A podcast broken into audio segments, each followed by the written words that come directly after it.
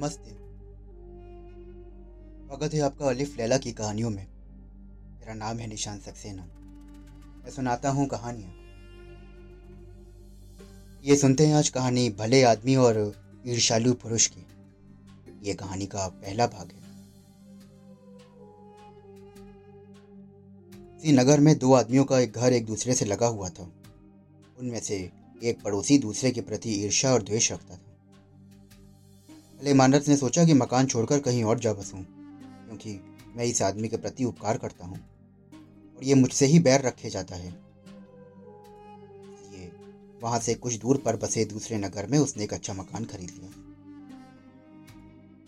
मकान में एक अंधा कुआँ भी था। उसने फकीरों का बाना भी ओढ़ लिया और रात दिन भगवान के भजन के समय बिताने लगा। ने अपने मकान में कई कक्ष बनवाए। जिनमें वो साधु संतों को ठहराता और भोजन दिया करता था।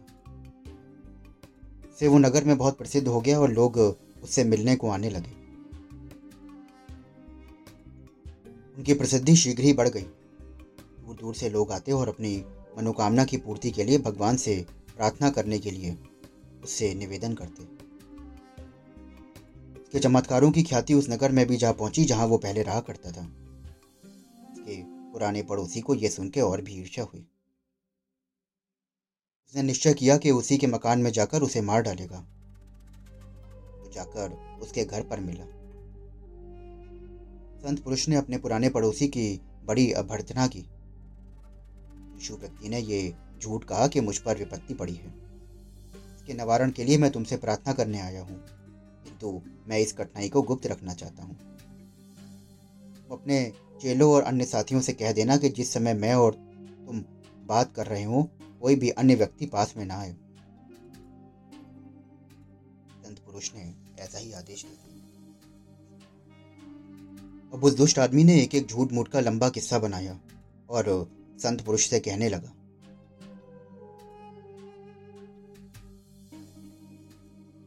उसने कहा कि हम लोग टहलते हुए ही इस किस्से का कहना सुनना पूरा करें। संत ने वो भी मान लिया कि बात करते करते जब वो कुएँ के पास आए। दुष्ट मनुष्य ने संत को अचानक धक्का देकर कुएँ में गिरा दिया। और स्वयं चुपके से मकान से चलकर भाग खड़ा हुआ। वो अपने जी में बड़ा प्रसन्न था कि यह आदमी जिसकी प्रसिद्धि ने मुझे जला रखा है, वो खत्म हो गया। तो उस संत पुरुष का भाग्य अच्छा था। कुएँ में परियाँ रहती थी जिन्होंने उसके गिरने पर उसके हाथों उठा लिया और सावधानी पूर्वक एक जगह बिठा दिया। उसे चोट तो नहीं आई, लेकिन परियाँ उसकी दृष्टि से उछल हो रही थी। वो संत पुरुष सोचने लगा कि इस दशा में मुझे लाने में भगवान की कोई ना कोई तो कृपा होगी। थोड़ी देर में उसे ऐसी आवाज़ें सुनाई देने लगी जैसे दो आदमी आपस में बात करते हों। एक ने कहा कि तुम्हें मालूम है कि यह आदमी कौन है। दूसरे ने कहा कि मुझे नहीं मालूम। तीसरे ने कहा कि मैं तुम्हें इसका हाल बताता हूँ। कि अत्यंत चरित्रवान और शीलवान व्यक्ति है। इसने अपना नगर छोड़कर यहाँ रहना इसलिए शुरू किया कि वो अपने पड़ोसी से रचना ना पड़े। वो पड़ोसी बड़ा ही दुष्ट था। नगर में ईश्वर की दया से इसकी ख्याति बहुत बढ़ गई। ख्याति के कारण इसका पुराना पड़ोसी और भी जला और उसने इसे मार डालने का इरादा किया। वो इसके घर आया और इसे बहाने से यहाँ लाकर कुएँ में गिरा दिया। यदि हम लोग इसकी सहायता ना करते तो ये मर ही जाता। पहले ने बोला कि अब क्या होगा इसका? दूसरा बोला कि सब अच्छा ही होगा। इस नगर का बादशाह इसके पास आकर इससे निवेदन करेगा कि ये उस बादशाह की पुत्री के स्वास्थ्य के लिए भगवान से प्रार्थना करें। थोड़ी देर कुछ सोच कर कहा कि राजकुमारी को क्या रोग है। दूसरे ने कहा कि राजकुमारी पर मैमून नामक जिन का पुत्र दिमदिम आसक्त है और वही उसके सर पर चढ़ा रहता है। इसके कारण राजकुमारी हमेशा बीमार और बदहवास रहती है। उसके हटाने का उपाय बड़ा ही सरल है। संत के घर में एक काली बिल्ली है, जिसकी पूंछ की जड़ हमेशा एक श्वेत हिस्सा है। संत को चाहिए कि उस श्वेत भाग से सात बाल उखाड़कर अपने पास रखे। जब शहजादी इसके पास लाई जाए तो इसे चाहिए कि वो बाल आग में जलाकर उनका धुआँ शहजादी की नाक में पहुँचा दे। से वो निरोग हो जाएगी और डिम दिम भी उसके आसपास नहीं फटकेगा। संत पुरुष ने परियों और उसके साथियों को ये बातचीत सुनकर भली प्रकार याद रखी। रात भर वो कुएँ में रहा और सवेरे जब उजाला हुआ तो उसने देखा, कुएँ की दीवार के ऊपर से नीचे तक मोखे बने हुए हैं। वो उनके सहारे से ऊपर आ गया। उसके शिष्य और भक्त जो रात भर उसे खोजते रहे थे, उसे देखकर अत्यंत प्रसन्न हुए। उसने उनसे कहा कि मैं संयोगवश कुएँ में गिर गया था। लेकिन मुझे चोट नहीं आई। फिर वो अपने घर में आकर बैठ गया। थोड़ी ही देर में काली बिल्ली घूमते फिरते उसके पास से निकली। पुरुष को कुएँ में सुनी बातें याद थी। इसलिए उसने बिल्ली को पकड़कर उसकी खाल के श्वेत भाग में से सात बाल उखाड़ लिए और अपने पास रखे कुछ ही देर के पश्चात नगर का बादशाह वहाँ आया। अपनी सैनिक टुकड़ी बाहर छोड़ी और कुछ सरदारों के साथ मकान के अंदर आ गया। संत पुरुष ने उसका आदरपूर्वक स्वागत किया। बादशाह ने कहा कि, हे योगीराज, आप तो सबके दिलों का हाल जानते हैं। आप तो समझ ही गए होंगे कि मैं यहाँ क्यों आया हूँ। संत पुरुष ने कहा कि, शायद आपकी बेटी अस्वस्थ है और उसके स्वास्थ्य लाभ की आशा से ही आप मुझे अंकि अंकिचन की कुटिया को पवित्र करने आए हैं। बादशाह बोला कि आपकी बात तो बिल्कुल सही है। अगर आपके आशीर्वाद से मेरी बेटी स्वस्थ हो जाए तो मेरी सबसे बड़ी चिंता दूर हो जाएगी। संत पुरुष ने बोला कि आप अपनी बेटी को यहीं बुलवा लें। भगवान से प्रार्थना करूँगा कि वो स्वस्थ हो जाए और आशा है कि मेरी प्रार्थना स्वीकार होगी। आशा ये सुनकर अत्यंत प्रसन्न हुआ उसके आदेश पर राजकुमारी को उसकी सेविकाओं के साथ वहाँ लाया गया। शहजादी का चेहरा चादर से अच्छी तरह ढका हुआ था, ताकि उसे कोई देख ना सके। संत पुरुष ने नीचे से चादर का इतना भाग हटाया कि नीचे रखी अंगीठी से उठने वाला धुआँ बाहर ना जाए। उसने सात बाल अंगीठी में डाले और धुएँ का राजकुमारी के नाक में पहुँचना था कि मैमून जिन का बेटा दिमदिम बड़े ज़ोर से चिल्लाया और तुरंत भाग गया। जिन्न के जाते ही शहजादी होश में आ गई। वहाँ संभल कर बैठ गई और अपने को भली भांति छिपा कर पूछने लगी, मैं यहाँ हूँ, कैसे आई? वहाँ मुझे कौन लाया? बादशाह तो ये देखकर खुशी से फूला ना समाया। उसने अपनी बेटी को छाती से लगा लिया और उसकी आँखें चूमने लगा। उसने सम्मान स्वरूप संत पुरुष के हाथ चूमे और अपने सभासदों से याद राय ली। इस संत पुरुष के उपकार का बदला कैसे चुकाऊं? सभासदों ने एकमत होकर कहा कि राजकुमारी का विवाह इसी संत पुरुष के साथ कर देना चाहिए। बादशाह को सभासदों की सलाह बेहद पसंद आई। उसने शहजादी का विवाह उसके उपकारकर्ता के साथ कर दिया। कुछ दिनों बाद बादशाह का प्रमुख अंग मंत्री मर गया। बादशाह ने उसकी जगह अपने दामाद को नियुक्त कर दिया। इसके बाद बादशाह भी कुछ वक्त बाद मर गया। क्योंकि उस राजकुमारी के अतिरिक्त बादशाह के और कोई संतान ना थी, अतः वो सभी सभासदों और सामंतों की सहमति से उसका दमाद ही उस राज्य का अधिकारी और नया बादशाह बन गया। एक दिन वो अपने सरदारों के साथ कहीं जा रहा था कि कुछ दूरी पर उसे अपना पुराना शत्रु दिखाई दिया। नए बादशाह ने अपने मंत्री से चुपके से कहा कि उस व्यक्ति को सहजतापूर्वक मेरे पास ले आओ। ताकि वो भयभीत ना हो। बादशाह ने उससे कहा कि, मेरे मित्र, मैं इतने दिनों बाद देखकर मैं बहुत प्रसन्न हुआ। तुमने मुझे पहचाना। दुष्ट उसे पहचान कर थर थर कांपने लगा, किंतु बादशाह तो संत पुरुष ही था। उसने उसे एक हज़ार अशरफियाँ दी और कीमती कपड़ों की बीस गांठें भेंट करी और सुरक्षा पूर्वक उसे उसके घर पहुँचा दिया। मैंने अपनी कहानी पूरी करके जिन से कहा कि उस नेक बादशाह ने तो अपना जानी दुश्मन के साथ ये सलूक किया और तुम्हें मुझ पर तनिक भी दया नहीं आई। तो मेरे अनुनय का उस पर कोई प्रभाव ना हुआ। उसने कहा कि मैं तुझे जान से नहीं मार रहा हूँ। लेकिन दंड दिए बगैर छोड़ूँगा भी नहीं। मेरे जादू का खेल देख। कहकर उसने मुझे पकड़ा और मुझे लेकर आकाश में इतना ऊँचा उड़ गया कि वहाँ से पृथ्वी एक बादल के टुकड़े जैसी लगती थी। फिर एक क्षण में ही मुझे एक ऊँचे पर्वत के शिखर पर ले गया। वहाँ उसने एक मुट्ठी, मिट्टी उठाकर कोई मंत्र बोला और कहा कि बंदर हो जा। उसने मिट्टी मेरे ऊपर छिड़क दी और खुद गायब हो गया। मैं अपने को बंदर के रूप में पाकर अत्यंत दुखी हुआ। मुझे ये भी मालूम ना था कि मैं कहाँ हूँ और वहाँ से मेरा देश किस दिशा में और कितनी दूर है।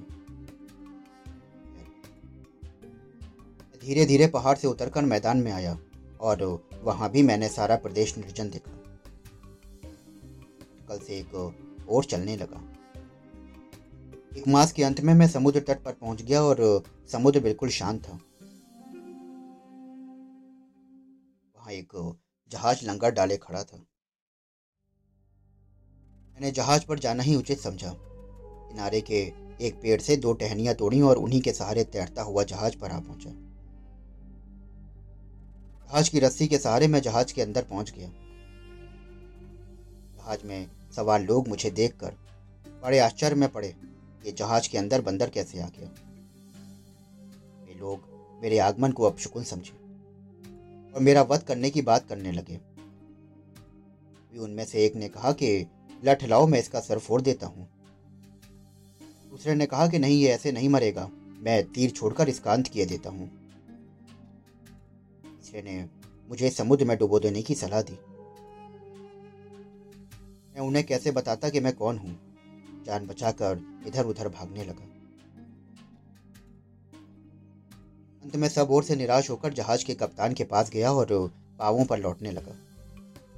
मैंने उसका दामन पकड़ लिया और आँखों में आँसू भरकर चिचियाने लगा। मैंने उससे प्राण रक्षा की भीख मांगी। उससे मुझ पर दया आई और उसने मेरे दाताओं को डांट कर भगा दिया। उसने एक कठोर चेतावनी भी दी कि बंदर को अगर किसी ने भी दुख दिया तो उसके साथ अच्छा ना होगा। धीरे धीरे जहाज़ पर सवार सभी लोग मुझ पर कृपालु हो गए और मुझे प्यार करने लगे। चार दिन की यात्रा के बाद जहाज़ एक बड़े व्यापार केंद्र में पहुँचा। वो एक बहुत बड़ा नगर था। उसमें बड़े बड़े मकान थे और जहाज़ के मल्लाहों ने जहाज़ को बंदरगाह में ठहराया।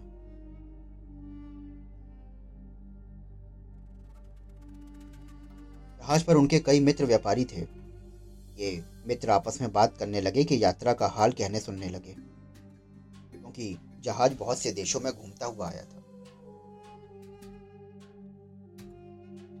नगर के व्यापारियों में कुछ ऐसे भी थे जो वहाँ के ऐश्वर्यवान बादशाह के दरबार में आते जाते थे। उन्होंने कहा कि हमारा बादशाह तुम्हारे जहाज़ के यहाँ आने पर बड़ा प्रसन्न हुआ है। का कारण है कि तुम लोगों में से कोई सुलेखक भी होगा। बात तो ये है कि हमारा मंत्री हाल ही में मर गया है। वो अत्यंत निपुण सुलेख करता था। बादशाह गुड़ियों का बड़ा सम्मान करता है। चाहता है कि उस मंत्री जैसा सुलेखक उसे मिले तो इसी चिंता में वो हमेशा रहने लगा है।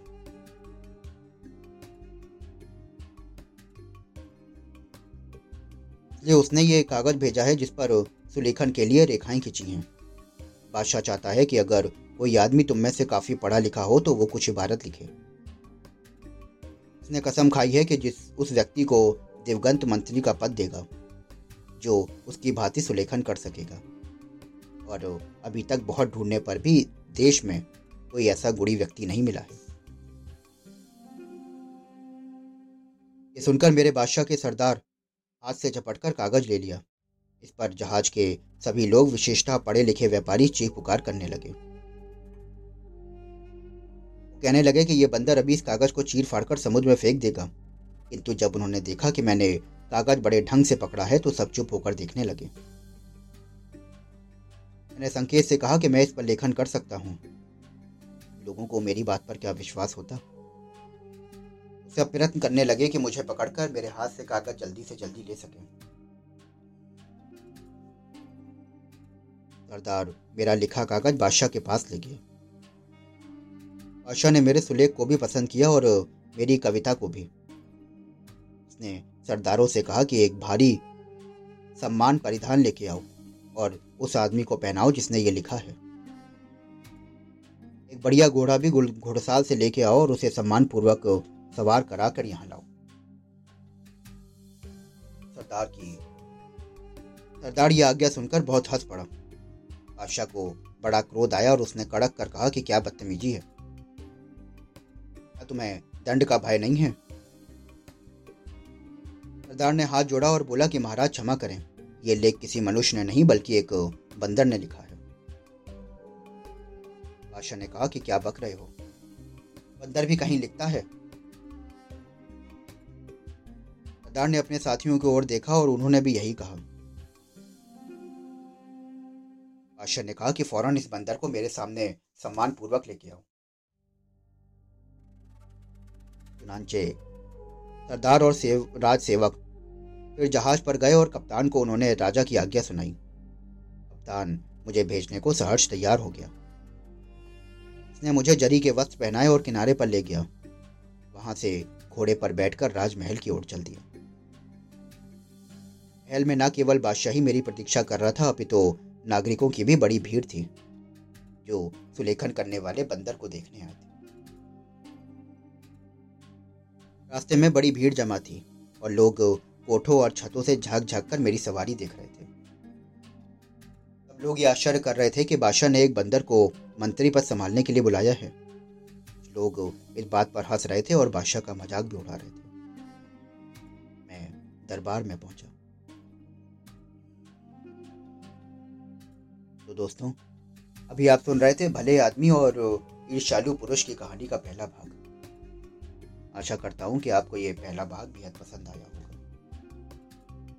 अगर आप इस कहानी को पूरा सुनना चाहते हैं तो मुझसे जुड़े रहें। और अगर आप इस चैनल पर पहली बार आए हैं तो मेरी आपसे गुजारिश होगी आप इसको पहले एपिसोड से सुनना शुरू करें, क्योंकि अलिफ लैला की कहानियाँ एक दूसरे से जुड़ी हुई हैं। जब आप सारी कहानियों को सुनेंगे तो आप इन कहानियों का संपूर्ण आनंद ले पाएँगे। मैं फिर मिलता हूँ आपसे कहानी के दूसरे भाग के साथ। शुक्रिया।